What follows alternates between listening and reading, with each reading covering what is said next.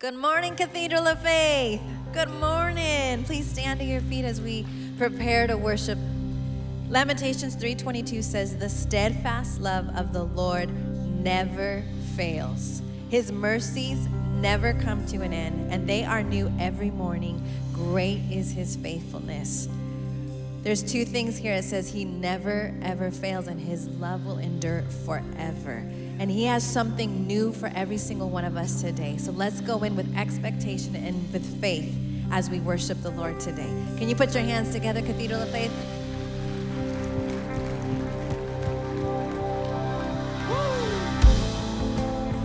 Amen. Come on, church. Let's put our hands together for him in this house. Come on.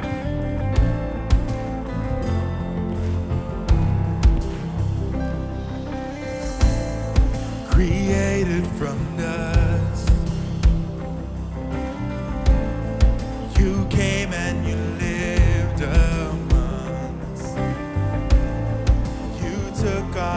Frame. You walked in our pain. And now you're taking us higher.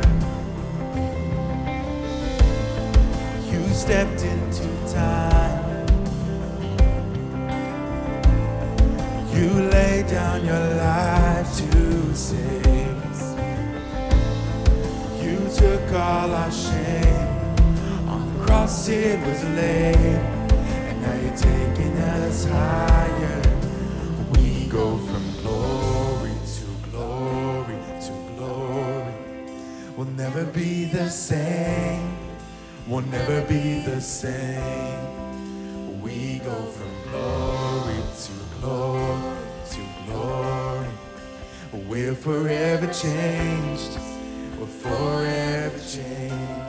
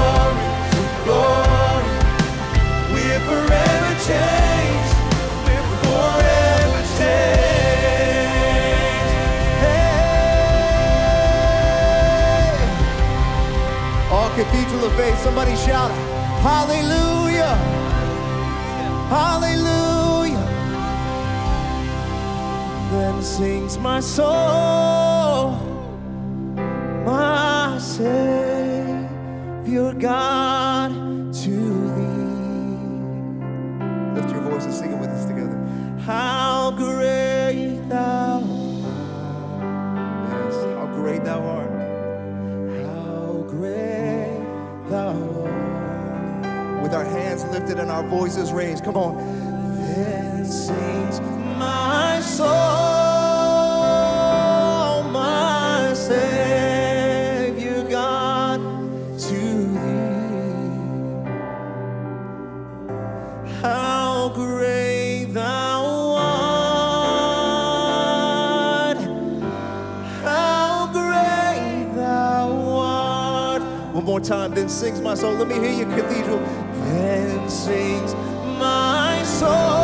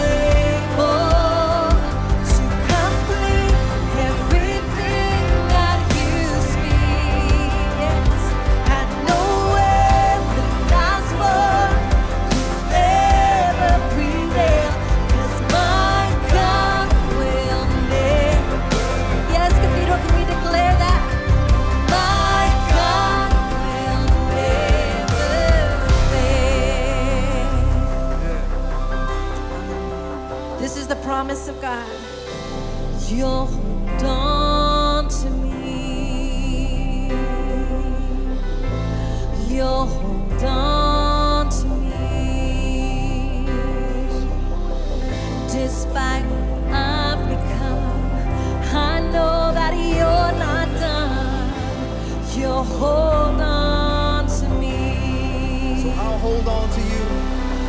So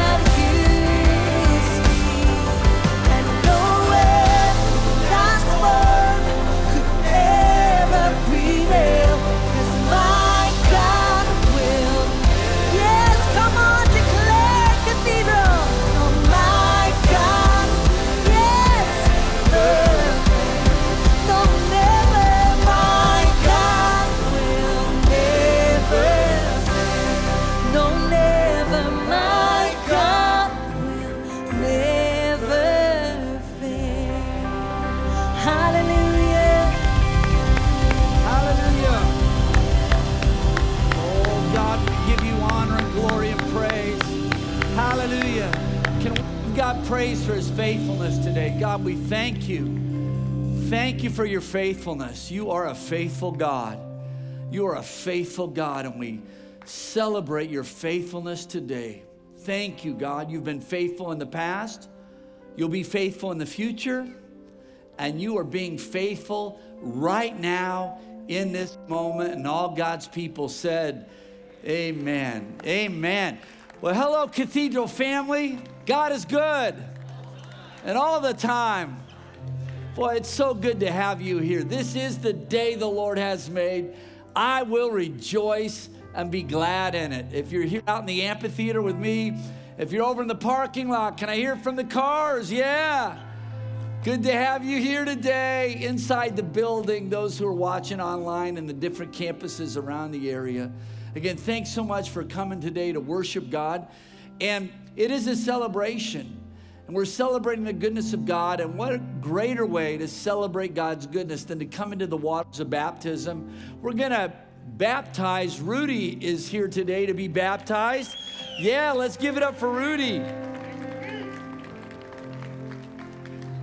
Now, we join together with over 2 billion Christians around the world that are celebrating the goodness and the faithfulness of God. And we all have this common belief, this common understanding of the gospel. And I invite you to say it with me. It's called the Apostles' Creed. Let's declare it together. This is what we believe. I believe in God the Father Almighty, creator of heaven and earth.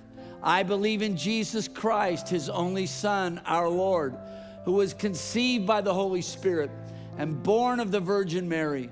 He suffered under Pontius Pilate, was crucified, died, and was buried. He descended to hell. But the third day, he rose again from the dead. Can somebody say amen to that? Yes. He ascended to heaven and is seated at the right hand of God the Father Almighty. From there, he will come to judge the living and the dead. I believe in the Holy Spirit, the holy Christian church, the communion of saints, the forgiveness of sins, the resurrection of the body, and life everlasting. Amen and amen. This is what we believe today. It's our declaration of faith. Now, Rudy, as we just read through that declaration, let me ask you a question. Have you put your faith and trust in Jesus? You've surrendered your life to Him. Upon that confession of faith in Jesus as your Lord and Savior, we now baptize you in the name of the Father, the Son, Jesus Christ, and the Holy Spirit. Down with the old and up with the new. Hallelujah. Amen. Oh, Rudy, praise God. Nothing more exciting than that. You know, when Jesus went into the waters of baptism, the Bible said that the, that the heavens opened up and a voice from heaven said, This is my beloved Son in whom I'm well pleased. And as we go into the waters of baptism and we follow Jesus, boy, that same Heavenly Father looks at us in Jesus Christ and said, Rudy, you are my beloved Son in whom I'm well pleased. Amen. Sons and daughters of Almighty God, can you sense God's smile upon this place today? Amen. Before you're seated, look at somebody and tell them God is smiling at you today. Amen. God's smile is on this place.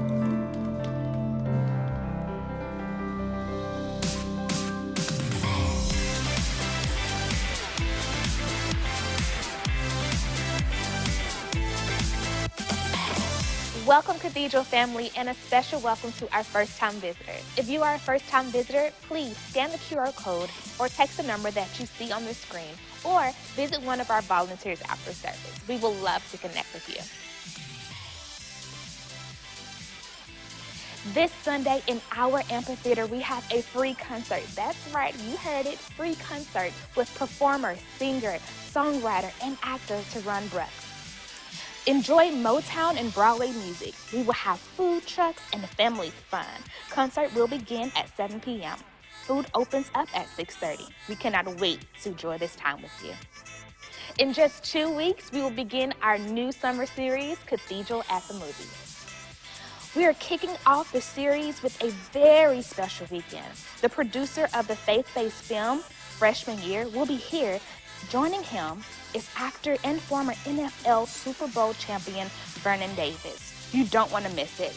Invite all your friends and family. It's going to be an awesome weekend. Well, Cathedral family, that wraps up our announcements for today. Stay connected with us by visiting our website, all our social media platforms, or by visiting our office. We will love to stay connected with you. We are a church where anything is possible, and the love is definitely lived out. Until next time.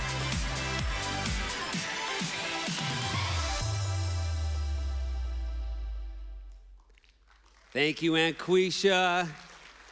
Well, good morning, Cathedral Faith. This is the day the Lord has made, and we will rejoice and be glad in it. For great is our God, and greatly is He to be praised. Amen? Well, I've been counting my blessings this week, and I'm so grateful for the people that God has placed in our life, and many of them been on the journey for many years. We have the most amazing team here at Cathedral Faith. I'm grateful for Pastor Mike and the word that God brought through Pastor Mike's been with us for over 40 years. And my brother and I, we've been blessed with the greatest mom in all the world. And it's her birthday today. My mom is 87 years and doing well. And thank you for your prayers. And there's also someone that's been a part of our family, part of our church leadership. He's been one of the top pastors in the nation. He's been a mentor to my brother and me, a best friend to my dad, his family. Pastor Alan Randolph. Tomorrow he celebrates 80 years young. And if you guys would join with me, they're watching online. I'd like us to stand up and let's sing happy birthday to my mom and Pastor Alan Randolph. And Pastor Vaughn, you're going to help us out here. Happy birthday to you. Happy birthday.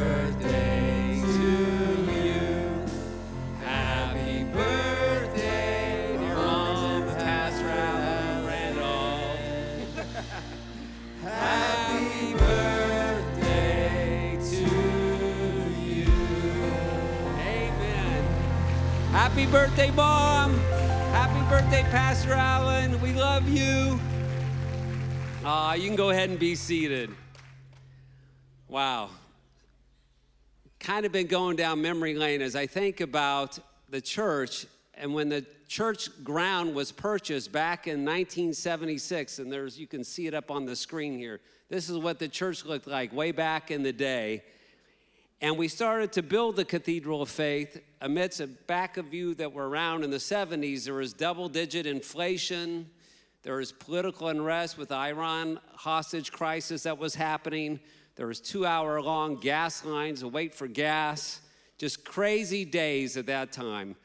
And little, only God knew when they were putting those shovels in the ground, and you could see uh, uh, my dad and my mom and Pastor Harold Woodson at Heaven, right there on the left, that little did they know what would happen in the days to come. Over 40 years, what God would do. Now you can look at the campus today, and only God knew that tens of thousands of people would come to know Jesus Christ as their Lord of Savior. Millions of people would get food that are hungry in our community, and we'd have one of the top schools, and that we'd grow campuses and that over 200 ministries. Only God knew that. And one of the great champions of Cathedral Faith was Reverend Harold Woodson. He was part of our church family for over 54 years, been a friend, and he was one of the guys that would come to help champion and cast vision and raise funds for all of our different projects.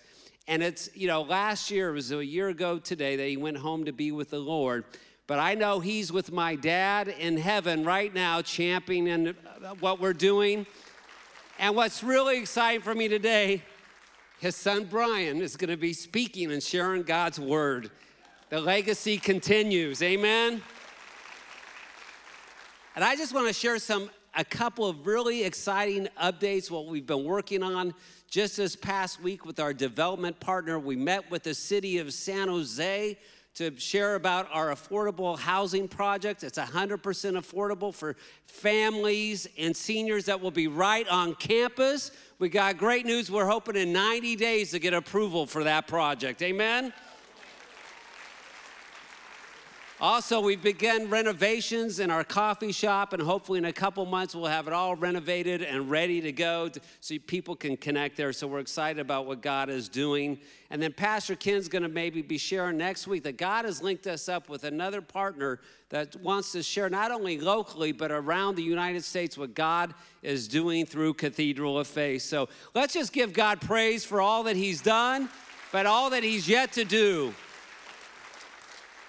Thank you to all the church family for all the ways that you give of your time, your talent, and your resources to help us be a blessing to our community uh, through the love of Jesus and around the world. Thank you, thank you, thank you. We cannot do what God has called us to do without your faithfulness. And let's continue to believe that God's going to do exceedingly abundantly above all we can ask or imagine, not only in your life, but in the life of this church. Amen?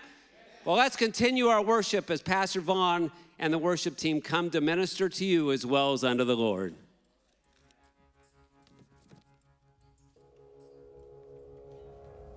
How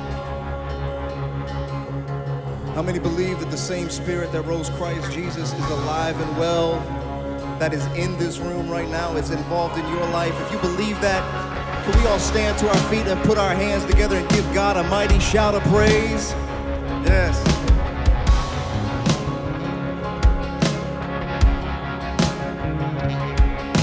Saturday silent, surely it was through. But since when has impossible ever stopped you? Friday's disappointment, Sunday's empty too. Since when has impossible ever stop you? This is the sound of dry bones rattling. This is the praise make a dead man walk again. Open the grave, I'm coming out. I'm gonna live, gonna live again.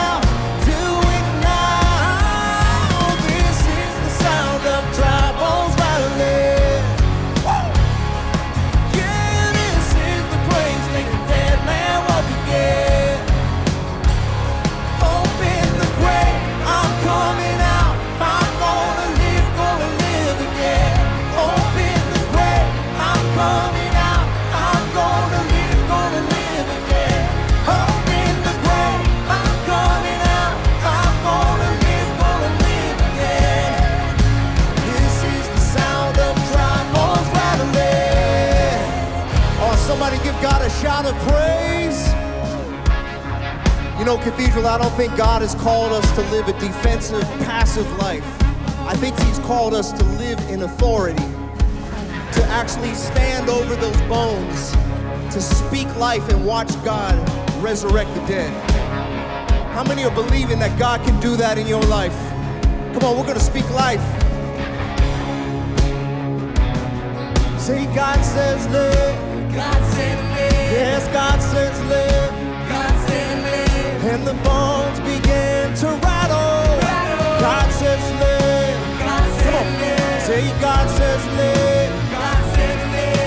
God says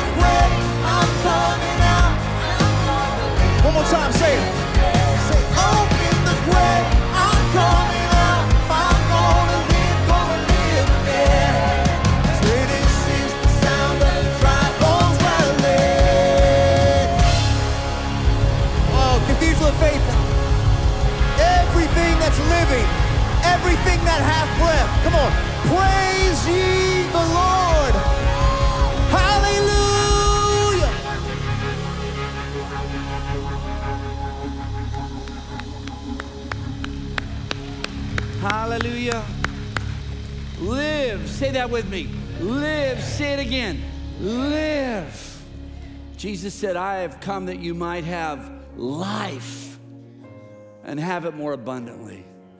Boy, that's the heart of our Savior, that today we would live. Breathe in hope. Breathe in courage. Breathe in strength. Breathe in life today. Live. That's the heart of Jesus. Amen. Let's give him praise. Amen. Hallelujah. Amen. Well, as Kurt mentioned, just remain standing. It is a really special day. Uh, you know, we have a, a legacy of the church. You know, uh, Brian, Pastor Brian Woodson, his dad and my dad um, were together for so many years um, and laid such a, a strong foundation, what God did through their lives. And now to have Brian and his wife Ruth with us, it's their first time with us together and, and speaking on a weekend. It was about a year ago that his dad passed away. And uh, he's up there in heaven with my dad right now, cheering us on, Brian. Amen. And so, Brian went to ORU uh, like I did, and Brian pastored up in Canada for five years, and then uh, Free Chapel in Atlanta with Pastor Jentezen Franklin. Pastor Jentezen asked if Brian would come down and lead their campus development ministry. Uh, they were just starting out, and so Brian's been a campus pastor there for uh, Pastor Jentezen Franklin for the last nine years. And it's so, yeah, doing a great work. Kim and Ruth, they have five wonderful children, and it is just such a blessing to have him with us today. They're a wonderful couple, and he's got a great word. Are you ready to receive today? Let me ask you a question Are you ready to receive today? I'm ready. Say that with me. I'm ready. Brian's got a great word, a timely word for you and for me. It spoke to me. It's for this church. Brian, would you come on up? Would you give Brian Woodson a great big welcome to Cathedral of Faith?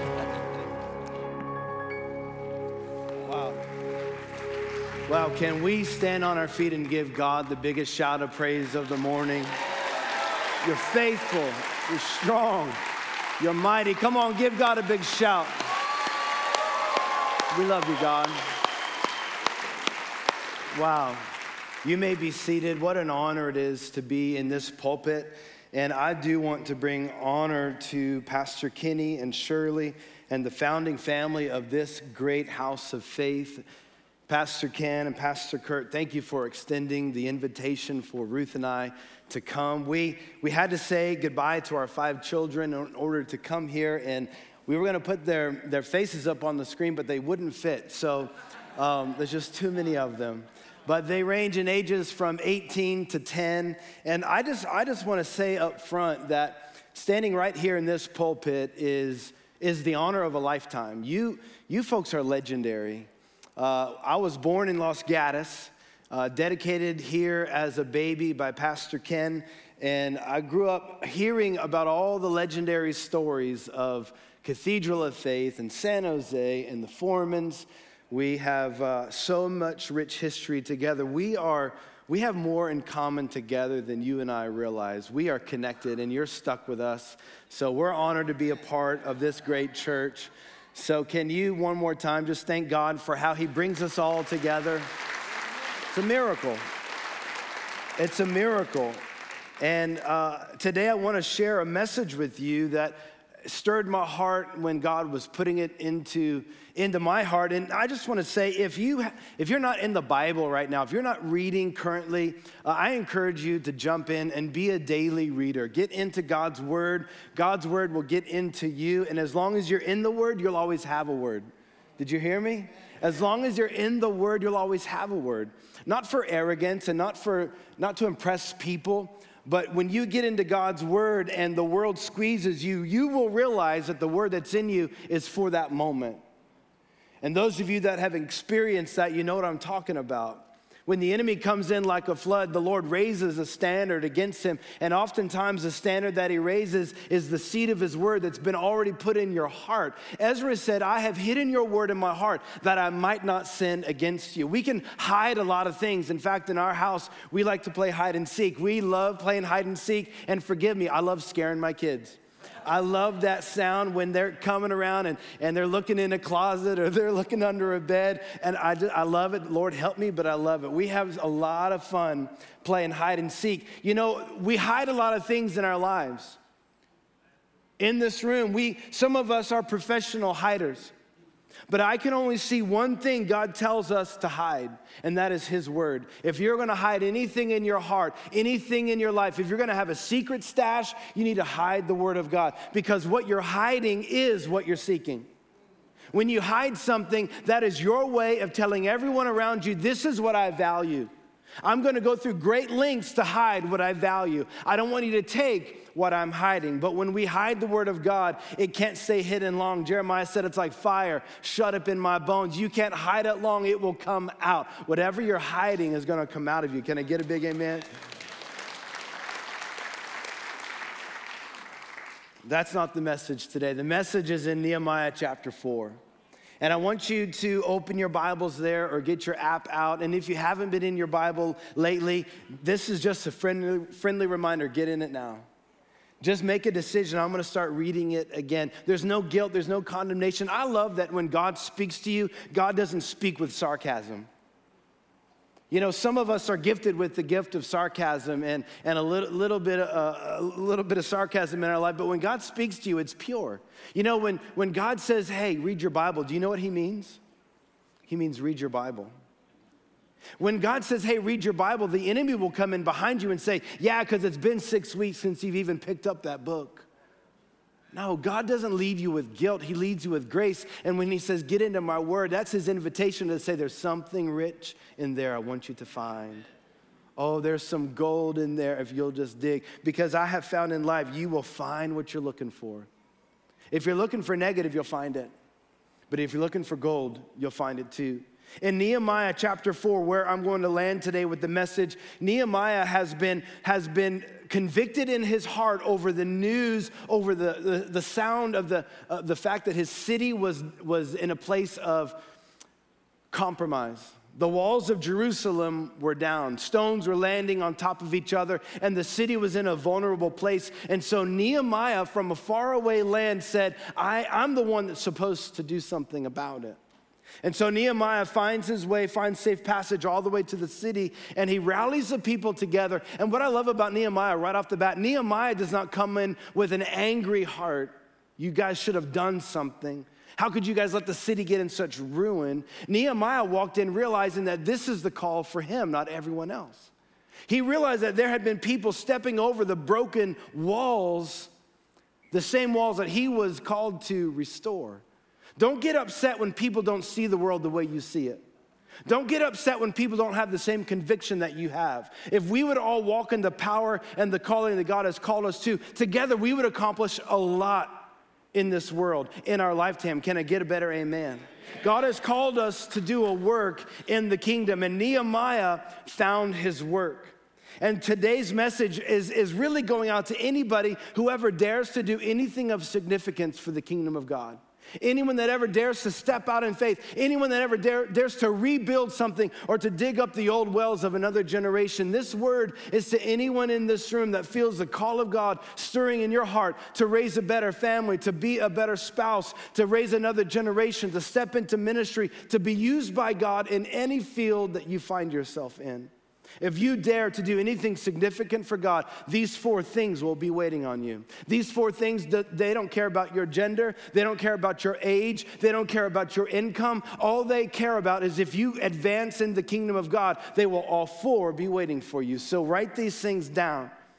Number one, always excuses. The first thing that will be waiting for you when you step out in faith and you do anything for God, excuses will be waiting for you. So be encouraged. When you find excuses rising up on the inside of your heart, you should realize that that is a sign that you're actually going in the right direction. When you step out in faith and obey God with what He's called you to do, one of the first things that you'll encounter are excuses.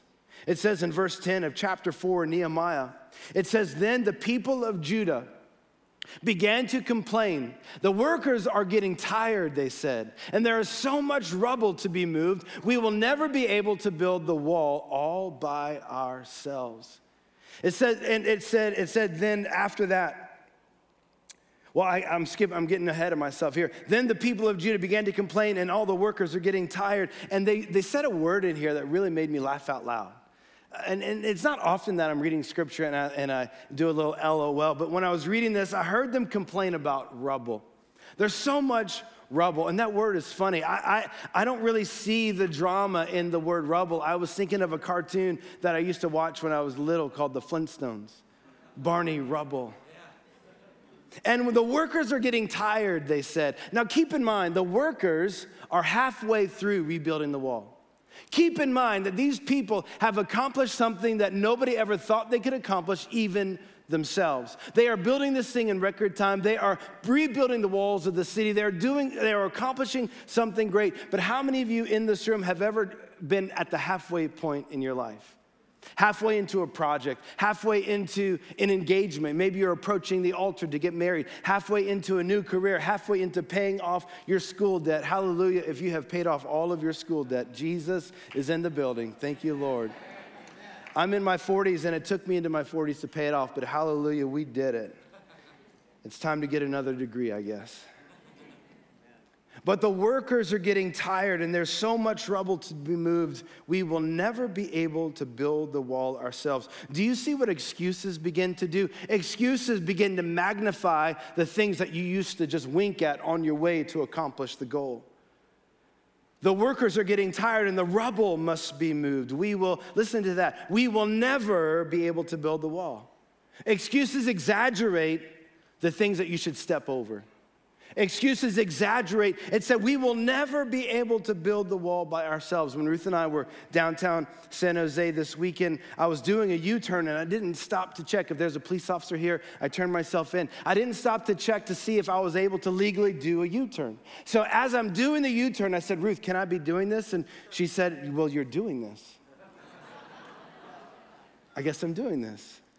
Isn't it interesting that excuses will devalue what you're doing? These people were building a wall, they were halfway through, and they were saying, We cannot do what we're doing. The devil will speak to you as you're in action, fulfilling the call of God on your life, and he will allow you to get started and allow you to go at a record pace. And in the middle of the project, the devil will begin to allow you to question Can I do what I'm doing? Can I sustain the work that I started? Can I bring this thing to fruition? Am I the person that's called to this? Did I bite off more than I can chew? And I hear the Lord say, Don't listen to the excuses, listen to God. With God, all things are possible. Can I get a big amen in this house? I'm talking to the people at our campuses. I'm talking to the people in the car lot. And I'm talking to the people in the amphitheater and those online. With God, all things are what? Out loud? Possible. There's power in that truth.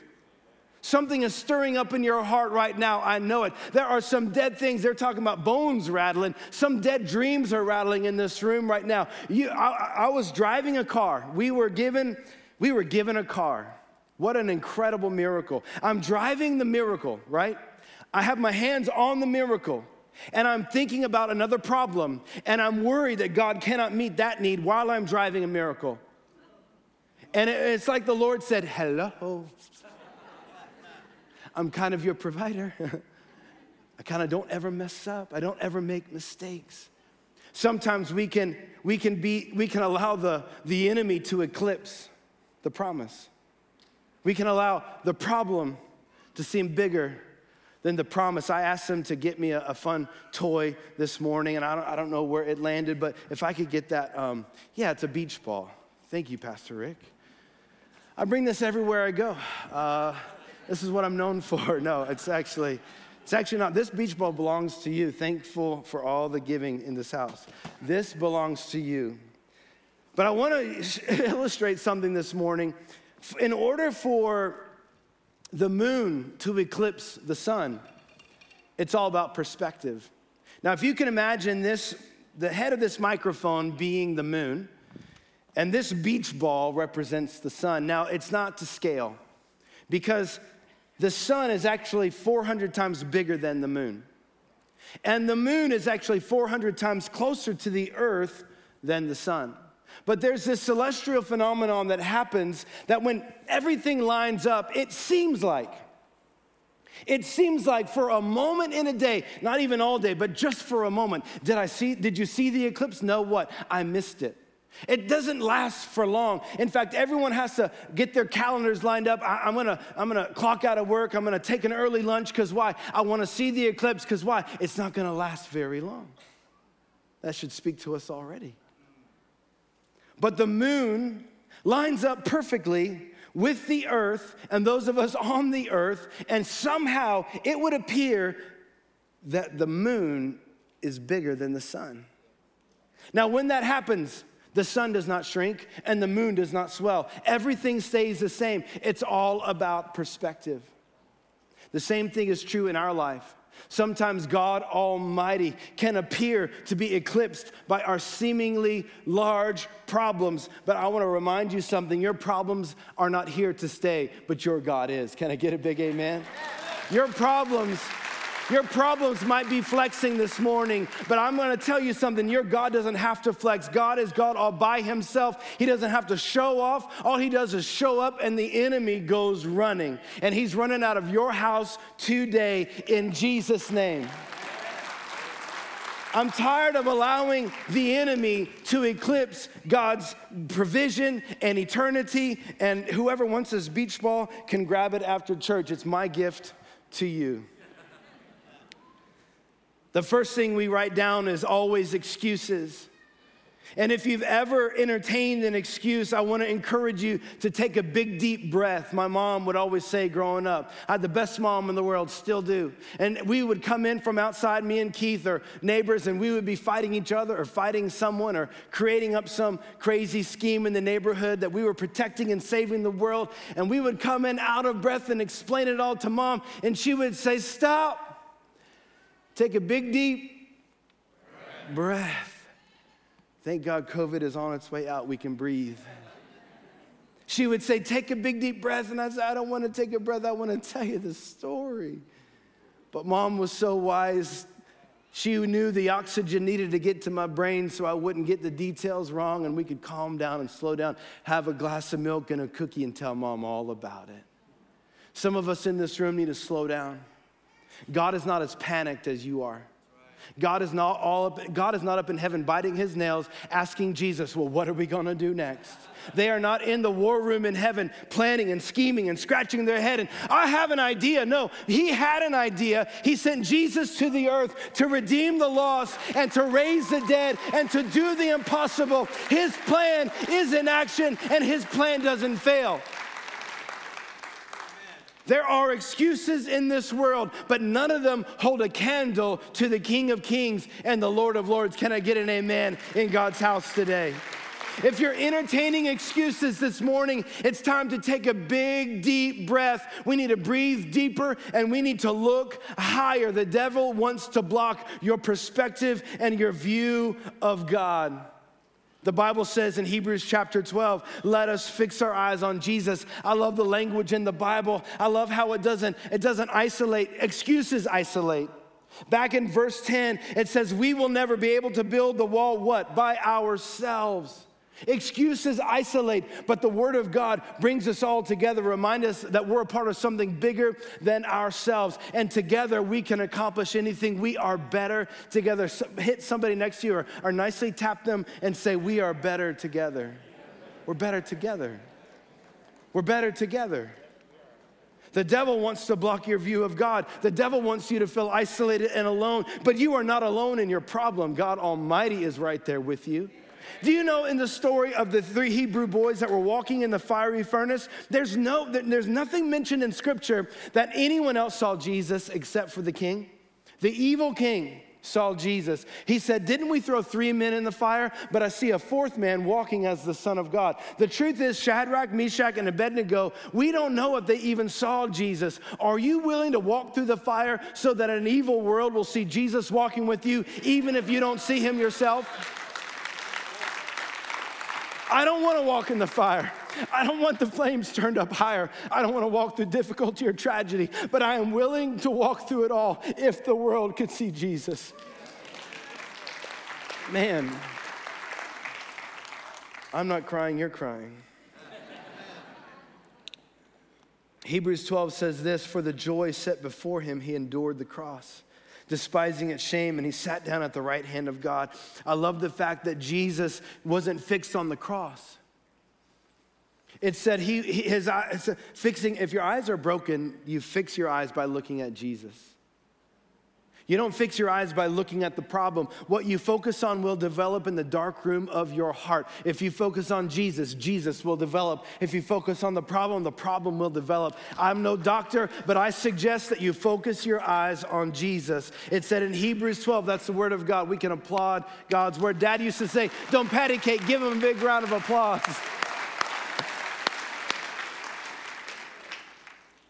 But it says in Hebrews chapter 12, verse 2 For the joy set before him, Jesus endured the cross, despising its shame. What is he saying? That's saying Jesus looked past the cross to something joyful. You know, when he looked past the cross, he saw you saved. He saw, he saw the two people that got baptized during service this morning. He saw them committing their heart to Jesus. He saw you walking through cancer. He saw you beating the odds. He saw you cr- climbing out of bankruptcy. He saw you getting off your deathbed. He saw your family being healed and restored. He saw the ministry getting birthed. He saw you walking in financial freedom. For the joy set before him, he endured the cross.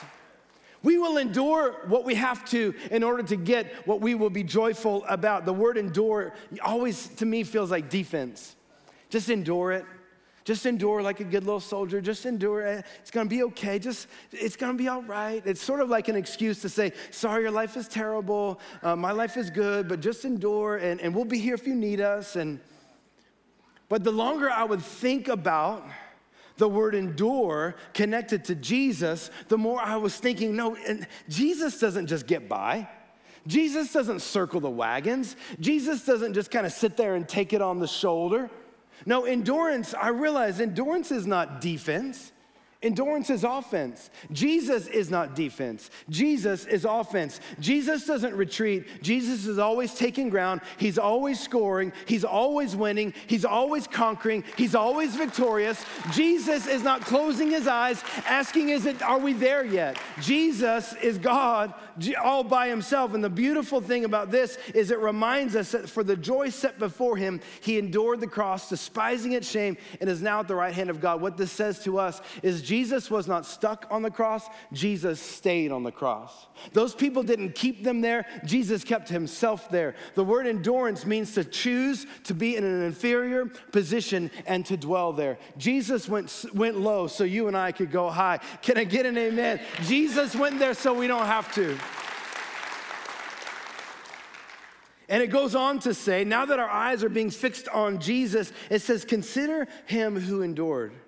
Consider him who wasn't stuck but stayed. Just like you, you are not stuck in your job. You are not stuck in your marriage. You are not stuck in your sickness. You are not stuck in this crazy season in your life. You are not stuck. You are choosing to stay because God, just like on the cross, he will do a miracle in your life, just like he did in Jesus' life. Imagine if Jesus never went to the cross, none of this would be possible. But think about the thief that was beside him on the cross. One despised him and one humbled himself to him. And Jesus said, Today you will be with me in paradise and Jesus is walking into heaven with a man that doesn't even know who he is believing in.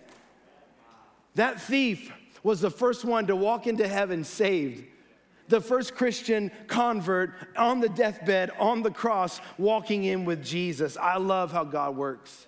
He's not narrow minded. He's not focused on the small. He's focused on the big. So, as He's leading you into miracles, there are people around you watching your life, being encouraged by your life. Even your, the, your difficulty and your tragedy are pulling people up out of the muck and the mire. And as you walk through this life, as you do what you wonder, can I even do what I'm doing? As you accomplish what God has called you to accomplish, you are preaching a message that many are following. And I'm so proud of you for that. Don't quit. Don't quit.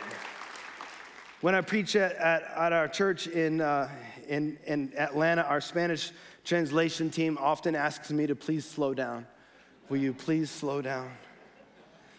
But I get a little excited about God and what He's doing. He said, Consider Him who endured. Consider him who stayed in the struggle. Consider him who stayed in the fight. Consider him who stayed in the way. Consider him who eclipsed the enemy. Consider him who endured such opposition from sinful men so that you will not grow weary and lose heart. Say that out loud, so that you. So that you. Now point at somebody next to you and say, so that you will not grow weary and lose heart. You know, Ruth and I like to grow things. We have, we've had gardens over the year. We've grown potatoes and carrots and corn and, and uh, I said potatoes. We've grown a bunch of stuff. We're growing, we have blackberry bushes that are taking over our backyard. And I love it. They're so great. But this thing says if you're gonna grow anything, don't grow weary. It's okay to be weary, just don't grow weary. It's okay to be in a weary season, just don't feed weary. Just don't give weary what it wants to get bigger in your life. Don't allow weary to take over your life because you're gonna give away what you are. You are not called to stay weary. You might be weary, but don't grow weary. What are you growing? We're growing potatoes. You wanna taste some? Excellent. What are you growing? I'm growing weary. Would you like some? No, thank you. If you're growing weary, you need to pour gasoline all over the top of that thing and walk away and don't ever go back to weary. You might be weary, but don't grow it. You need to fight for a clear view of Jesus. You need to fight for a clear view of the King. You need to see him past your weariness, like the woman with the issue of blood that was so desperate to go into a crowded situation that she was not even allowed to be in, to push through the crowd, to fight through even the, the followers of Jesus that were trying to keep people away from him. But she caught past them all and touched the hem of his garment. And he said, Someone has touched me, virtue has left me. She was done with weary. She was done with her sickness. And she knew if I could just get an audience with Jesus, it would all change. The Bible says in Galatians chapter 9, let us not become weary in doing good. For at the proper time, we will reap a harvest if we do not give up. Let us do good to all, especially to those who belong to the family of God. Always excuses, and there's always opposition. You will always have opposition in this life, so stand strong.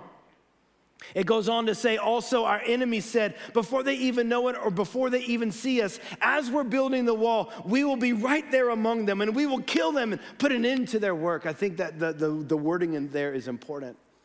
It's interesting that it didn't say we will stop the work and kill them, it said we will kill them and we will stop the work. What is that saying? The work is what lives on. The work is what we pass on. My father died a year ago this month, and he didn't pass himself to me, he passed the work to me.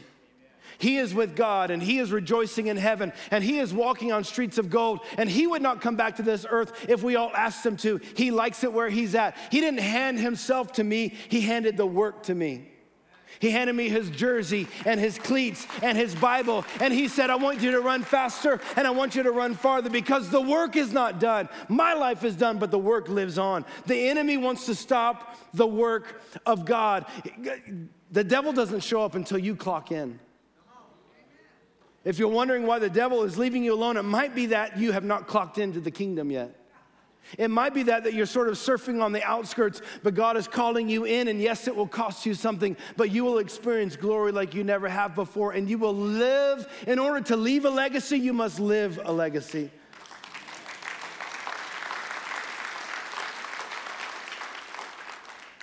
And the third is there's always an answer. There's always an answer. I, I often wonder why Nehemiah was so calm and collected through this whole thing. It said, therefore, so he heard all these excuses and he's building the wall and he says, okay, I'll just station some people. Where did you say we're vulnerable? Sure, let's put people over there. Any, any other suggestions? The, the, best, the best prayer partner is the devil. Have you noticed that? The best prayer partner is the devil because while you're trying to do good things, he'll say, Yeah, what about this? If you will be wise to write it down, you'll say, Thank you, devil. I will bring this up with God later and he will fix this out for me. Thank you. Oh, is there any other suggestion? Any other? Oh, uh, okay. Just like tap me on the shoulder, devil. I will bring it to God and he will fix it. Consider me the middleman. When, when the devil drops trouble on you, don't take it personal. It's not about you, it's about God's work that God wants to accomplish through you. There's always opposition and there's always an answer. He said, Therefore, I stationed people behind the lowest points of the wall and, uh, and, and all the exposed places. And he just kept working. He just kept a good attitude and he kept working. Take care of what you can see, and God will take care of what you can't see. Do what's in front of you, and God will do what's beyond you. That's what Matthew 6 33 is all about. Seek first the kingdom of God and his righteousness, and what? All these things will be added unto you. That's exactly right. The Lord's Prayer is key and is paramount. When the enemy comes in and tries to rob you of your joy and the pace and the calling and the purpose of your life, the devil will tease you with stuff that's way out there. Well, how are you ever going to accomplish this one day, someday? He'll tease you with things that you have no control over. Yeah, but what about a month from now? What about a year from now? Who could bring a child into this world? Who, who would be so selfish as to. The devil works out there in those unknown places. But God promises in the Lord's Prayer give us this day our daily bread.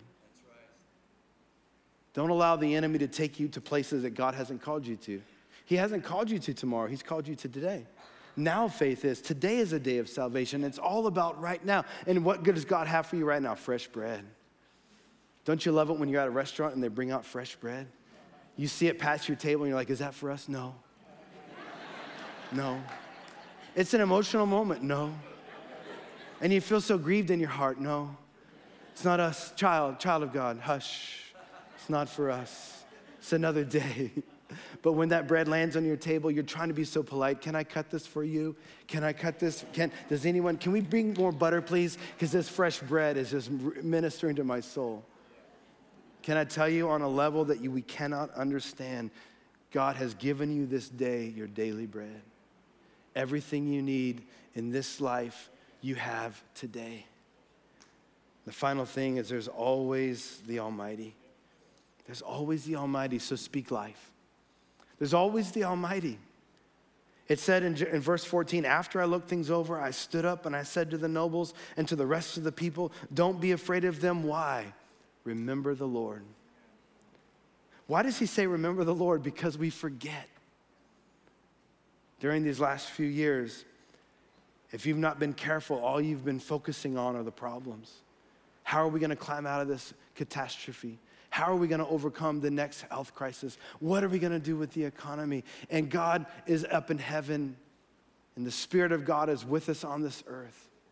And He's saying, Remember me. When we come to the communion table, it's called the table of remembrance. Why? Because sometimes we forget. And when we go to God with repentance, He throws our sin into the sea of forgetfulness.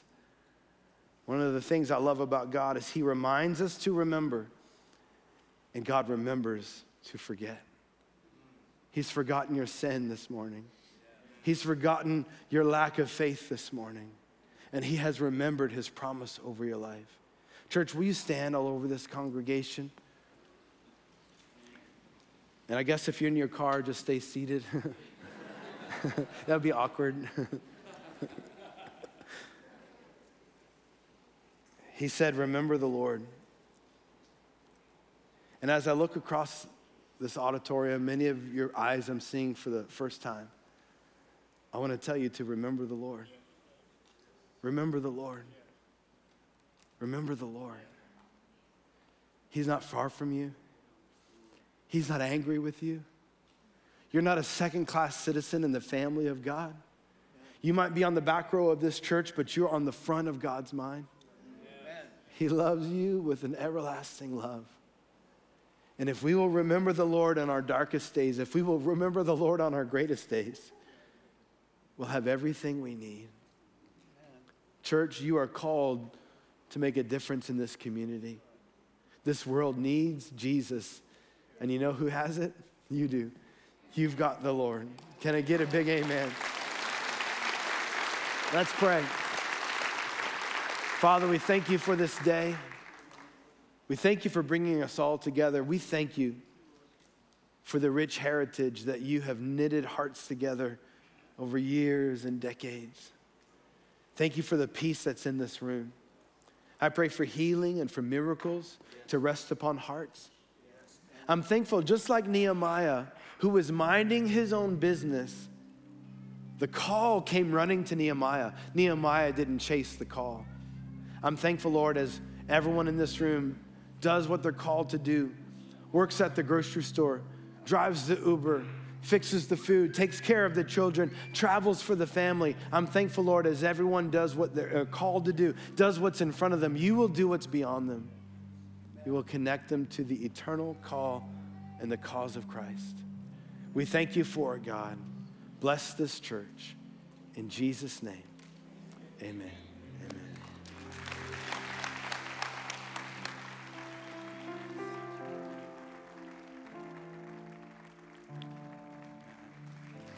Amen. Would you let Brian know how much you appreciate that word? What a great word, Brian. Hallelujah. Thank you, God, for your word. Amen. Thank you, God. Thank you, God. Amen.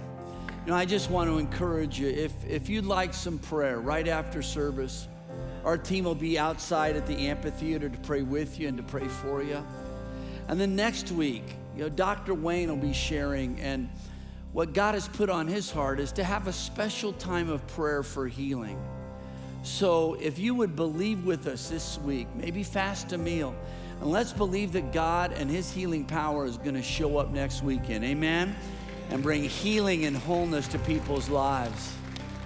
Again, know that you're loved, Cathedral, and I want to speak God's blessing over you as you go. May the Lord bless you and keep you. May his face shine brightly upon you. May the Lord be gracious to you and give you his peace. And this week, every day, every day, may you walk in life. In the name of the Father, the Son, and the Holy Spirit, we pray. All God's people said, Amen. God bless you as you go. Have an awesome